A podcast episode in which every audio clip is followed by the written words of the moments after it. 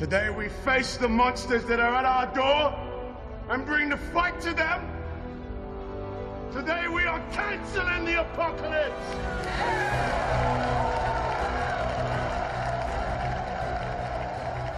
Welcome to Canceling the Apocalypse, the Utopia podcast with Raph and Dom. That's us.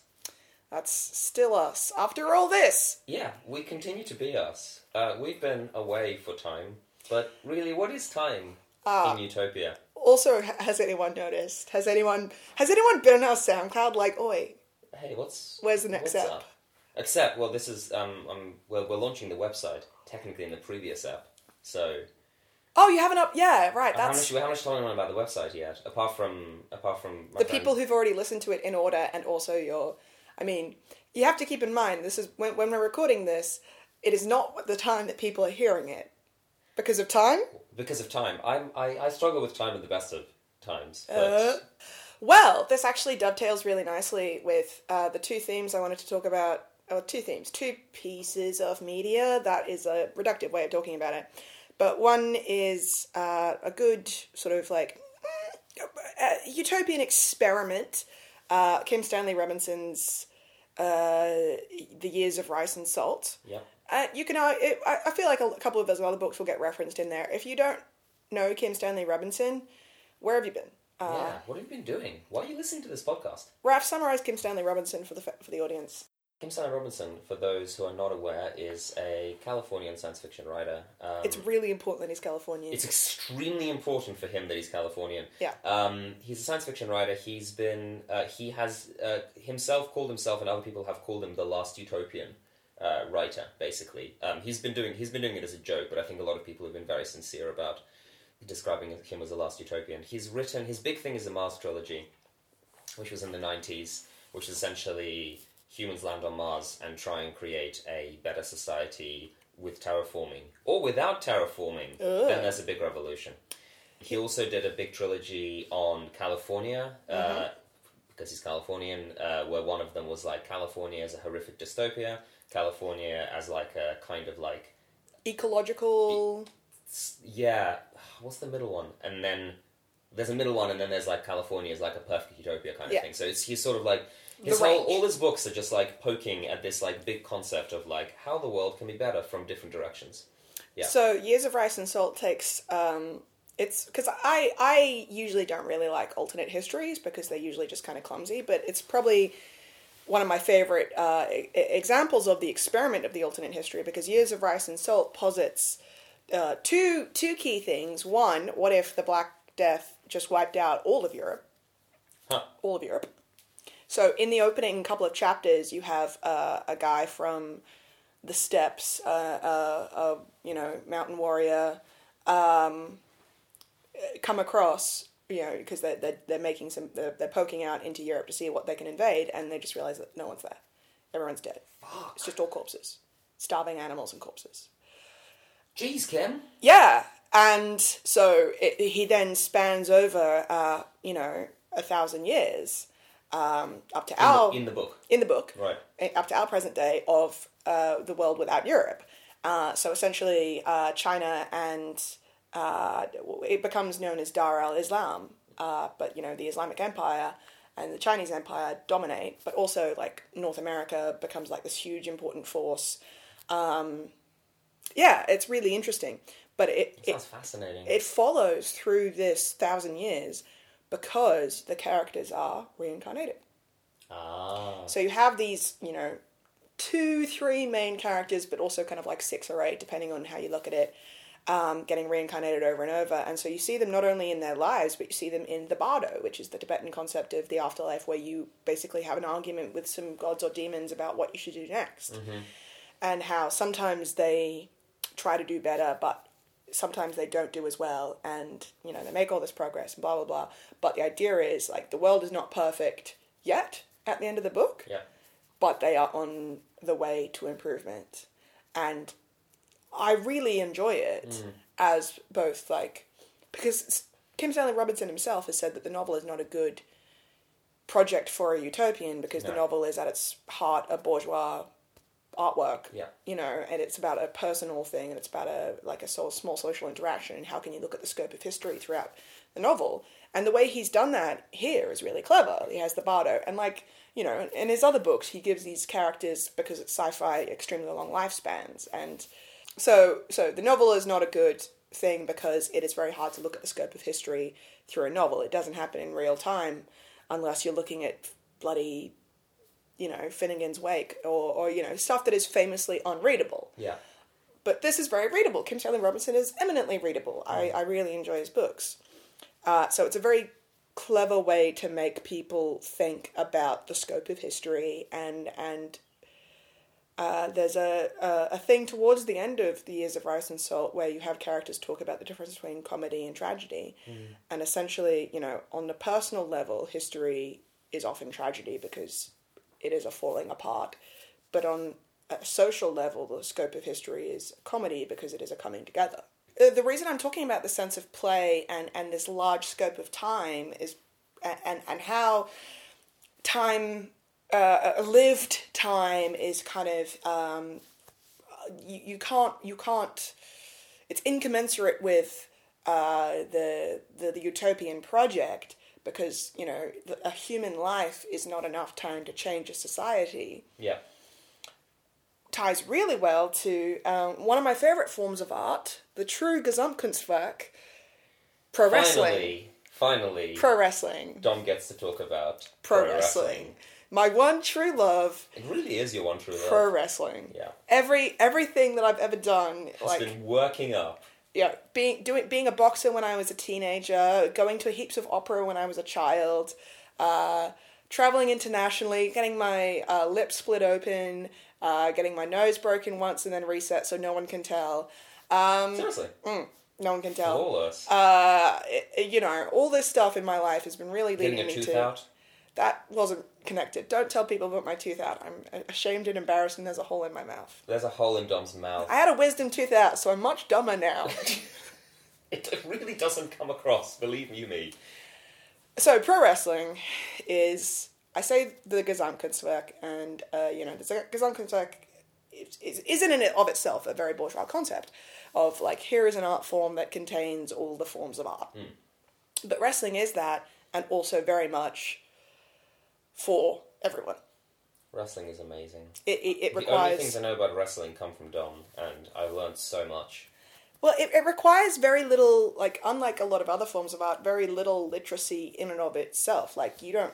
you can get better at watching wrestling, and you can be yes, that's the move that he's doing because his father did it, or his, whatever, or that costume harkens back to this previous wrestler who she really admires, or whatever. But that isn't important. You could always follow the narrative of wrestling just by watching wrestling. You don't need to speak the same language. A lot of the wrestling I watch is not translated into English. It's in Spanish or Japanese. The three big wrestling countries are Mexico, Japan, and, of course, America. Sidebar. I hate WWE. Dom doesn't even think WWE is really wrestling. Do you think WWE... It's very wrestling! It's extremely wrestling? It's extremely wrestling is the thing. And there's a lot of good wrestling that comes out of it, but I hate the product as well, and most of what you hate, and this may come as a surprise to those who know you, but most of what you hate about WWE is capitalism. It's rampant capitalism, and the fact that it's weird because otherwise you love capitalism. It's only in wrestling that I dislike capitalism. You can't get enough. Literally, by definition, you cannot get enough. I cannot get enough, or I will die. That's what capitalism is. Wrestling is, or can be, utopian. How? Good question. Because and in what way does this relate to Years of Rice and Salt? A version of history where Europe stops existing. I mean, because... I've almost answered my own question. In what way is Europe non-existing in utopia? I mean, oh, God, goodness. But no, it's... Wrestling creates a curious kind of fiction where things that aren't wrestling don't exist. Can you please tell me my favourite fact you told me last time about wrestling, about what wrestling calls the other kind of wrestling? Yeah, so pro wrestling, which is the fake one, which is scripted, glittery outfits, 10-minute long entrances. Pro wrestling calls, the one that's in the Olympics, the wrestling that's in the Olympics, the wrestling that you do is that's an actual sport. Pro wrestling calls that one amateur wrestling. I just really love that. It's just, it made me very happy to know that about them. Anyway, right, so there's nothing outside of wrestling. There's nothing outside of wrestling, and the struggles inside wrestling are total and all-encompassing, and so you get to have these enormous and very successful victories of underdogs which wouldn't occur in the real world, and you also get to create this universe where things are perfect. You create in the wrestling fiction, which is called kayfabe. In kayfabe, you can create a society where certain things don't matter. And this happens, again, I hate WWE, but WrestleMania weekend was, you know, when we were recording this a week ago, and there were two quite important firsts in that, 5 or 6 hour long show, which also included, like, Dave Batista and Triple H hitting each other, and that was boring. I can imagine that would be very boring. Just big, sweaty dads. God. No. Gross. No. But it also included a fight which ended up with the first... Actually, sorry, no. It was the first all-women main event. First time women had headlined at WWE. It was a triple threat, so 3 women facing each other. And a woman that was a fan favourite won, and she's now double champion, and it's a... Very big deal because there haven't been very many. I think she's the first double champion of the women's wrestling. There have been double champions for men before, and so she's just significant dominant. But that was the main event. One of the other events was an African American guy got the most important belt in the WWE. He's the second black man to get that belt, and it was. Look, racism isn't over in WWE or anywhere else, but in that moment when he's in the ring, successful, his 2 tag team partners who are also African American are there celebrating with him joyously. His 2 children who are young, one of them's 2, one of them is 6, come into the ring and are fearless and triumphant. Yeah. You get to believe for a second in this better future where these things are possible and likely and beautiful and accessible and can be reached. And millions of people watch this. And there are all these recordings of people in bars at their watching parties cheering his name because it was so important. Yeah, that feels like a transformational moment. Exactly. It? Yeah. I was just thinking, you've talked about wrestling many times, and obviously you talk extensively about, wrestling and its fictions and its fictional worlds, and it's only just struck me the ways in which wrestling is exactly like science fiction, specifically. Not just any fiction, but specifically like science fiction. Yeah, because, obviously, so there's a science fiction theorist, his name is Darko Suvin, who's sort of the one who sort of explained how science fiction works back in the 70s through a Marxist lens, and this is now the sort of the big adopted concept of how science fiction works. How does it work, Raph?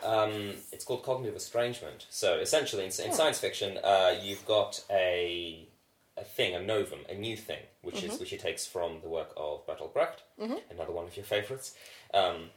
If Bertolt Brecht invented wrestling, you would be dead. He kind of did, because he has a whole thing about the Lehrerstück, the learning play, where you have a very clear moral that no one can misunderstand.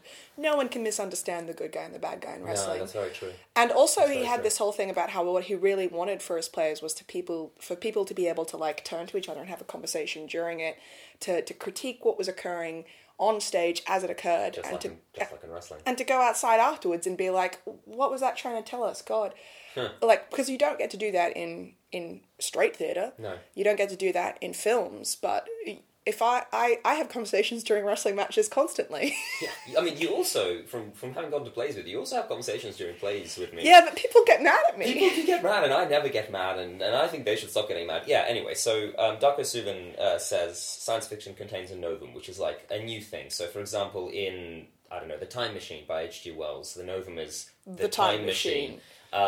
Because it's a thing that doesn't exist. It's a thing that moves that reality away from our reality. Yes. But it's not just... So Darko Suvin hated fantasy, which a lot of science fiction theorists now are don't hate fantasy. This is dumb. This distinction is dumb. But as far as Darko Suvin was concerned, fantasy was essentially just elves running around with swords, and it didn't have any like new thing, cultural, yeah. So like there were new things in there, but it was a social cultural backwardsness to it. Exactly, yeah, exactly. Like it doesn't move you forward in any way. But in science fiction, the novum is it's connected to some kind of internal logic. So in The Time Machine, there's an internal logic that the time traveler kind of explains as far as he's able to, how the time machine moves through time. And then we know that the time machine, when you press that lever, it will move forward through time. The longer the lever is pressed, it works like any other machine. Yeah. And so, therefore, science fiction is estranging, as in it is a stranger from our world. It's different from our world. But it's also cognitively logical, as in, like, you can look at it and be like, yes, here are the rules. Here are the rules. The science fiction obeys its rules. And what that allows us to do is it allows us to go, yes, this world works like this with these rules, and our world works like this with our rules. Why don't we try and make our world like that world? And that's how you can get utopia in science fiction. And wrestling does do this. It does exactly this. Because it's like, here are your rules. The rules are very clear. The rules are made constantly obvious. The novum in wrestling is that you can solve your problems through violence? Yeah, basically. You can solve your problems through punching people, you know? Yeah. Yeah. There's been a couple of these incidences where... Except, I mean, obviously... I understand that you're trying to be sarcastic there, but you're not solving your own interpersonal problems with other people by hurting them. You're solving capital P problems. Yes. With wrestling. Yes. There are issues. There are problems. There are dynamics that are out there in the world, and at the moment of the ring, they come down to the wrestle. Yes. And then after each wrestling match, that problem is somehow changed. Yes. So. Kofi winning the belt, that's the name of them, this Ghanaian-born American wrestler. Kofi winning the belt, having the belt around his waist, turning up to all these events with the belt on, has solved racism. Of course. Yeah. It's a huge belt. It's very glittery. It's a massive belt, yeah. And it's solved racism, yeah, as far as that internal world is concerned. And similarly, in Japanese wrestling, I'll talk about the other thing that I talk about constantly is... A lot. The queer wrestling couple... the Golden Lovers. So they've been called the Golden Lovers for, 10 years, and it was kind of a joke, but it's also definitely not a joke. It's not a joke. Yeah, they're very much in love, and that's their narrative. And a year and a half ago, they had this thing where they had been separated for plot reasons, but they got back together, and many people were very upset about this. Not for homophobia reasons. For plot reasons. For wrestling plot reasons. Yeah. But they consistently succeeded against these challenges and proved that, queer romance is empowering and important and beautiful and so on and so forth. And again, very much a transformative moment of not only is this tag team super, good at sports and flips, they are also this exemplar of, wrestling hasn't had a lot of good moments with gays. No. It's kind of famously bad at that, but recently in the last couple of years, there are more out wrestlers, more openly queer wrestlers, and a lot of them still don't have in-ring romances. And this was one of those. It was an in-ring. This is funny, right? This is one of the best things that I enjoy about wrestling. Is that this is happening everywhere. Obviously there is finally about a million years too late representation of queer people in various sports, in various fields, of people of color in places where there were just entirely absent people of color.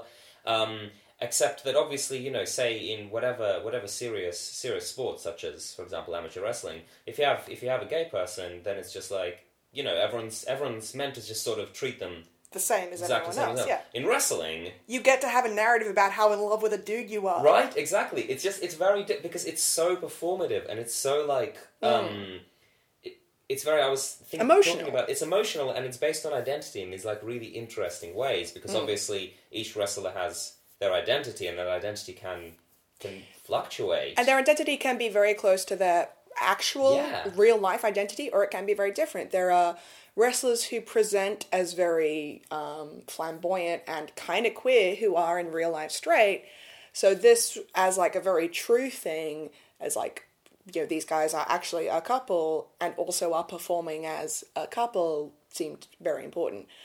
There's, you know, on the flip side of like not acknowledging it all, one of those guys, a Canadian wrestler, Kenny Omega, has started a new wrestling company, which is in North America with his friends who are also, you know... which is a really good way to piss off the WWE. Yeah, absolutely. And their wrestling company is called All Elite Wrestling, which sounds a bit of a shitty name, but they are really... it's a thirst trap. I know exactly what they're doing. It's clearly a thirst trap. It's really intensely inclusive. So they have other openly queer wrestlers, including the first signed to a major label trans female wrestler. Like they have that they have like, oh, we're doing equal pay for men and women, which apparently is not. Apparently, surprising no one. Yeah, that's a big deal in wrestling. I don't know if they have health cover because America is broken, but they also do have like they've got 2 or 3 shows coming up, and they're like, we're gonna have sensory inclusion. So for people on the autism spectrum, we'll have a place for them to go, and we'll have like all the promos are going to be translated into sign language. Like, that's so genuinely remarkable. Exactly. So this North American company... It shouldn't be, but it is. Yeah, that's right. This North American company is very intentionally being utopian and inclusive. Yeah. And it comes from these dudes, these American wrestlers, American and Canadian, American wrestlers who have come from a background of like, what if we made things better? I love this, right? Because it's like there's a whole science fictional utopian element to wrestling itself, and then it's also now, in this case, being couched in... Because in, like, a utopian framework that kind of exceeds it and is very much a kind of... because obviously, right, we're talking about wrestling as this magical escapist space, right? This spectacle where things can be different. But then it's quite hard to translate because, you know, because there's such a clear distinction between the real and the not real of wrestling, in the sense that I'll hit you up because you're meant to ignore the fact that the real exists, right? You're meant to ignore the fact that, you know, consciously this shit is scripted, right? Yeah. It doesn't really ruin your perception of wrestling, I think, if you don't ignore that. But that is that's the fiction within which wrestling works. Yes. As a form. Yes. Is that you're meant to ignore? Yeah. Which then I think means that you watch the wrestling and then you can go back to your life. And the utopia can happen in the wrestling for you. And this is something we've been bringing up a couple of times throughout, is that escapism is not the same as utopia, as a lived utopia. But then what I think this, All Elite Wrestling is doing, and also I think some of the Japanese stuff that you've talked to me about is doing, the structures around the wrestling are kind of bringing the worlds you can see in wrestling in a more real way into a lived world where it can really start affecting the actual outside lives of people involved with the wrestling and who watch wrestling. I don't know if you... Yeah, no, absolutely. No, it's... one of the things I've found in a lot of wrestling audiences and like when I've been to live shows is how inclusive they are. No one is... you know, I've felt uncomfortable going to theatre sometimes because, like, I am not dressed well enough for this. No one is dressed too well or not well enough at a wrestling ring. Everybody is excited to be there, and, like, you can have an argument about, you know, oh, so-and-so sucks, or that is not how that should have ended, but I've never experienced the same kind of aggression that I see around football culture in this country. No. You know, no one's going to be like, Liverpool, fuck off. About David Starr or even, okay, maybe John Cena, but maybe, but still, maybe it's just where I've been, the shows I've been to, and maybe it's like my experience as a white lady, but I have found them like really welcoming and really positive, and every wrestler I've ever talked to is super excited to meet whoever it is. Like you see, so nice. You see, there's a show I go to about once a month. There's a wrestler called Rishi Ghosh, Prince of Mumbai. He's from Birmingham. He is brown. But he's from Birmingham. I love that. Good. And his name is Rishi Ghosh, and like he wears like a leopard print leotard and like a. I'm delighted. He has a big thick accent, and he's a clown. He's a fool. Yeah. But his biggest fan is an 8-year-old blonde boy who comes every month, half the time dressed up like him. Aww. They wave to each other. There's lots of photos of them together. It's like, yeah, Ethan came to my show again. The kid's name isn't Ethan. I can't remember what it is, but. It's very inclusive and gives these examples of people who you wouldn't see in other conditions, who you wouldn't be able to, like, see in other places. One of the fucking WrestleMania weekend shows included a man who has no legs. Mm. A wheelchair user who has no legs. I don't know if they were amputated or whether it was a birth condition, but he won a match! That's astonishing. Yeah. As in, it's not astonishing he won a match, it's astonishing he was there at all. Well, yeah, this is it. Wrestling, like science fiction, pushes boundaries. Yeah. And you have to keep innovating. Leotards. Like science fiction. Yes. Yeah, lots of skin-tight clothing. And the reason I'm linking this to the Years of Rice and Salt is because these changes are happening not in lifetimes, but over the scope of wrestling. Professional wrestling has been around for as long as human history, like a scripted fight, always. Yeah, basically, yeah. But pro wrestling, sort of as we recognize it, about 100 years. And it's always been scripted, and it's been coming increasingly, like, arcing towards equality and justice and, trans wrestlers being signed and black guys holding up the belts while their son fearlessly cheers in front of an audience of thousands of people. Yeah. So it is transformative in the same way that Years of Rice and Salt is, that it just gives you this concept of what things could be like and showing them as positive. And showing them over like a long span of time, which is what is necessary to see society, social change. Yeah, showing that work is necessary for change to occur, and that work can be done. And showing also, and this is of course the problem, so like you look at a lot of utopian literature from essentially before the 1960s, 1950s, and it's what we often call blueprint utopias, here's the thing we should follow. Here's, and it's they usually follow a very set pattern. Traveller from our time, or from time of writers, of the writer writing. Contemporary time.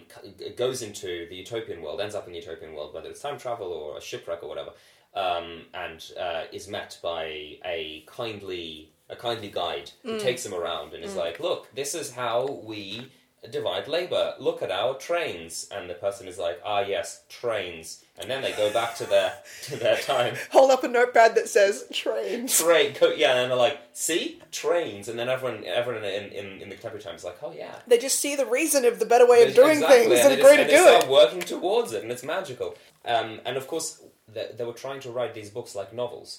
And because that's what they had. They had novels to base their writing on. And the way novels work is there's a protagonist, or multiple protagonists, and the protagonists have things that occur to them, perhaps over the course of, like, one family's life and times, whatever, but, like, things occur to the protagonists, and then that's it. And you've learnt about the protagonists and the complex ways that they relate to their social conditions and the world around them and so forth, which ends you up with a blueprint of a society, with a protagonist in it. But what later utopias did is they were like, ah, yes, utopia is a process, it can happen slowly over many different ways, it can happen for different people in different ways, even if they're living in the same society, and it can happen over a long period of time.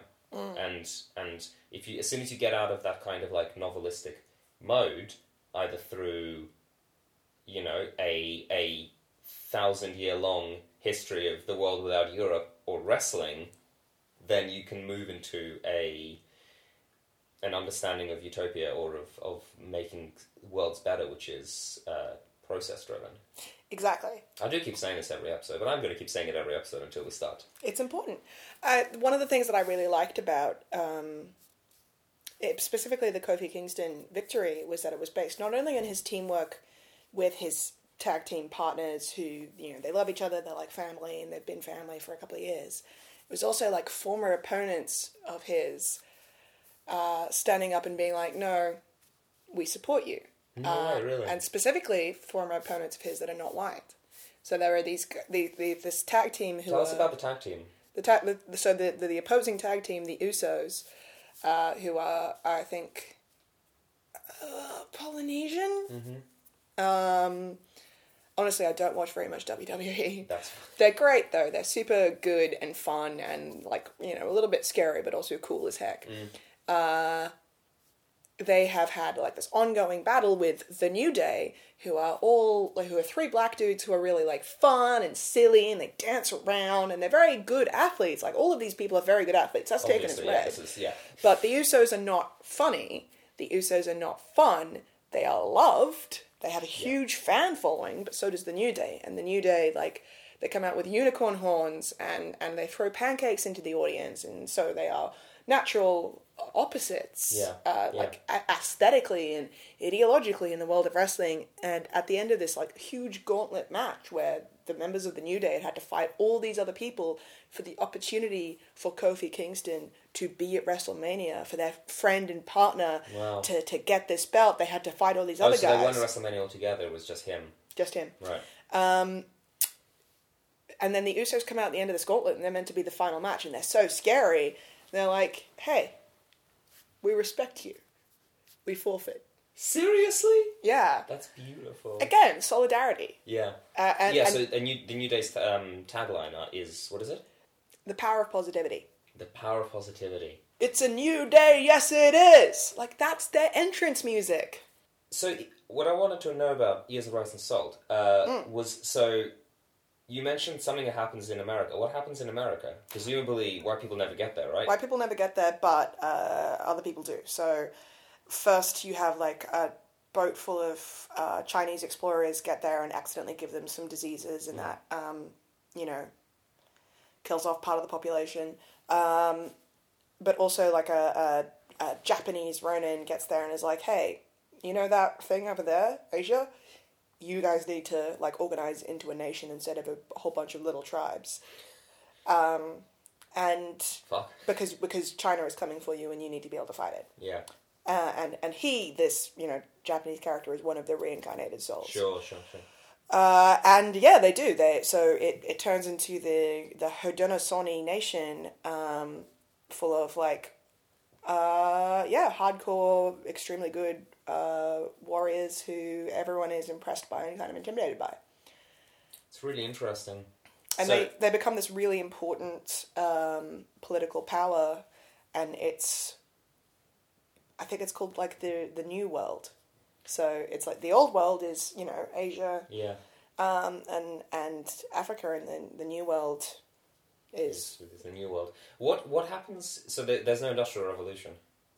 No, there is Industrial Revolution, but it comes from a different place. It comes from the Middle East, essentially. Yeah. I don't think he ever really talks about coal and oil. Like, I assume it occurs. Like, there's not so much cars. There are definitely, like, lots of public and mass transit, and obviously boats are super important because China.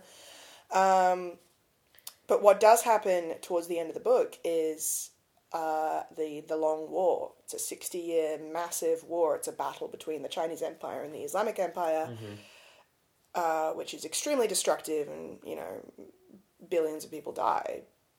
And during that time, or perhaps immediately afterwards, someone does discover a group of people discover the technology for nuclear weaponry. Mm-hmm. And they agree to... Kind of inevitable. Well, they agree to disseminate it, and that way if everyone has it, no one will use it. Yeah. And by the end of the book, no one has. But yes, this thing of, like, we are on Earth. I don't think space travel really occurs in the book at all. Mm. We are on Earth, and we're going to take care of Earth. And you have these characters be like, I think, like, a lot of animals got extincted during the 60-year war that he posits. And it's like, how can we make it so no more animals die? How are we going to maintain our population of however billion on Earth? Yeah. And so he ends the book with questions and with learning and with progress and the process of development. And I hate to talk about wrestling more, but that's all I do.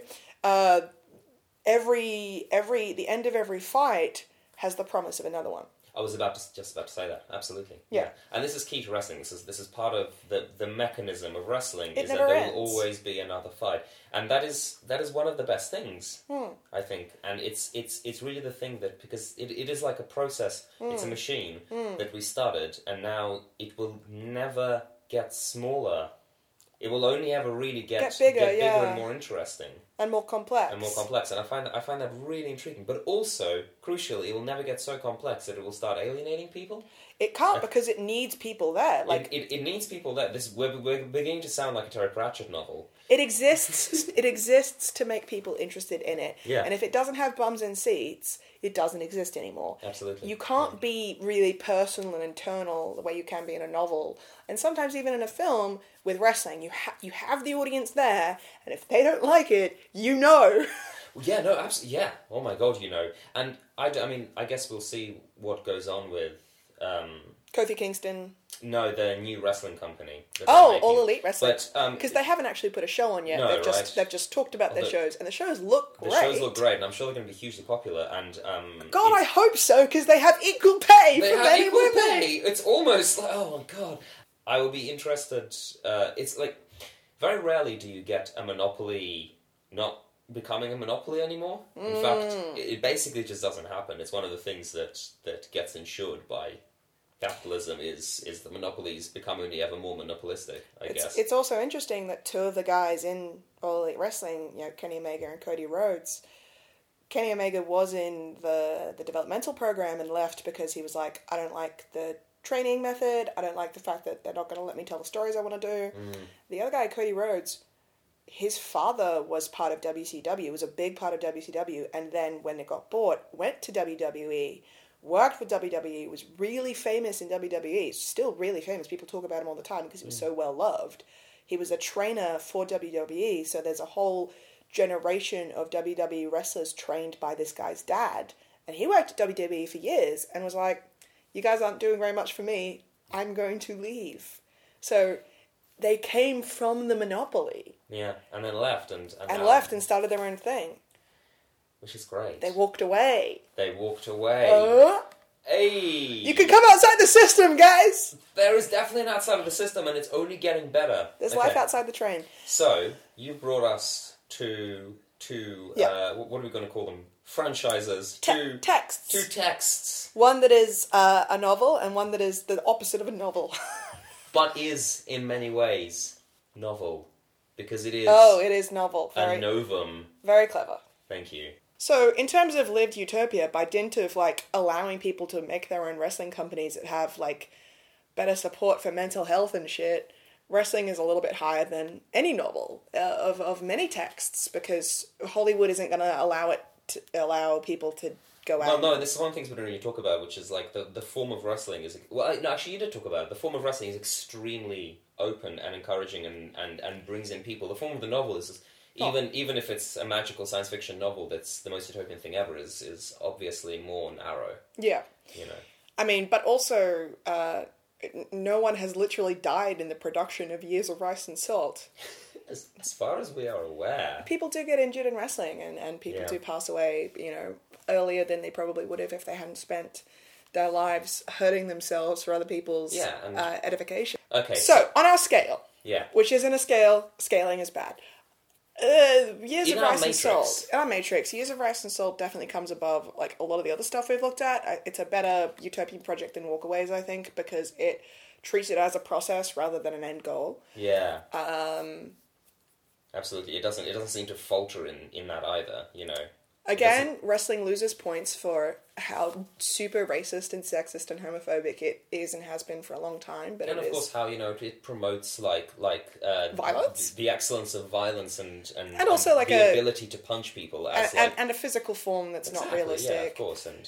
But it has given me more... Objectifies bodies, yeah. It objectifies bodies and gender and is very messy in that way. But also, it provides all of these like really interesting transformational moments and deeply emotionally engaging situations that very few other things can. Like, not only does one person cry when reading Years of Rice and Salt, an entire arena will cry because a man has held up a shitty glittery belt. I think, essentially, and in fact, I think what we can draw from this is that the perfect Kim Stanley Robinson novel, with its expansive, generous humanism, is gonna have wrestling in it. Kim, call us. Kim, we're here, all right? Stan? I've got ideas. Yeah, we're gonna tell you about wrestling.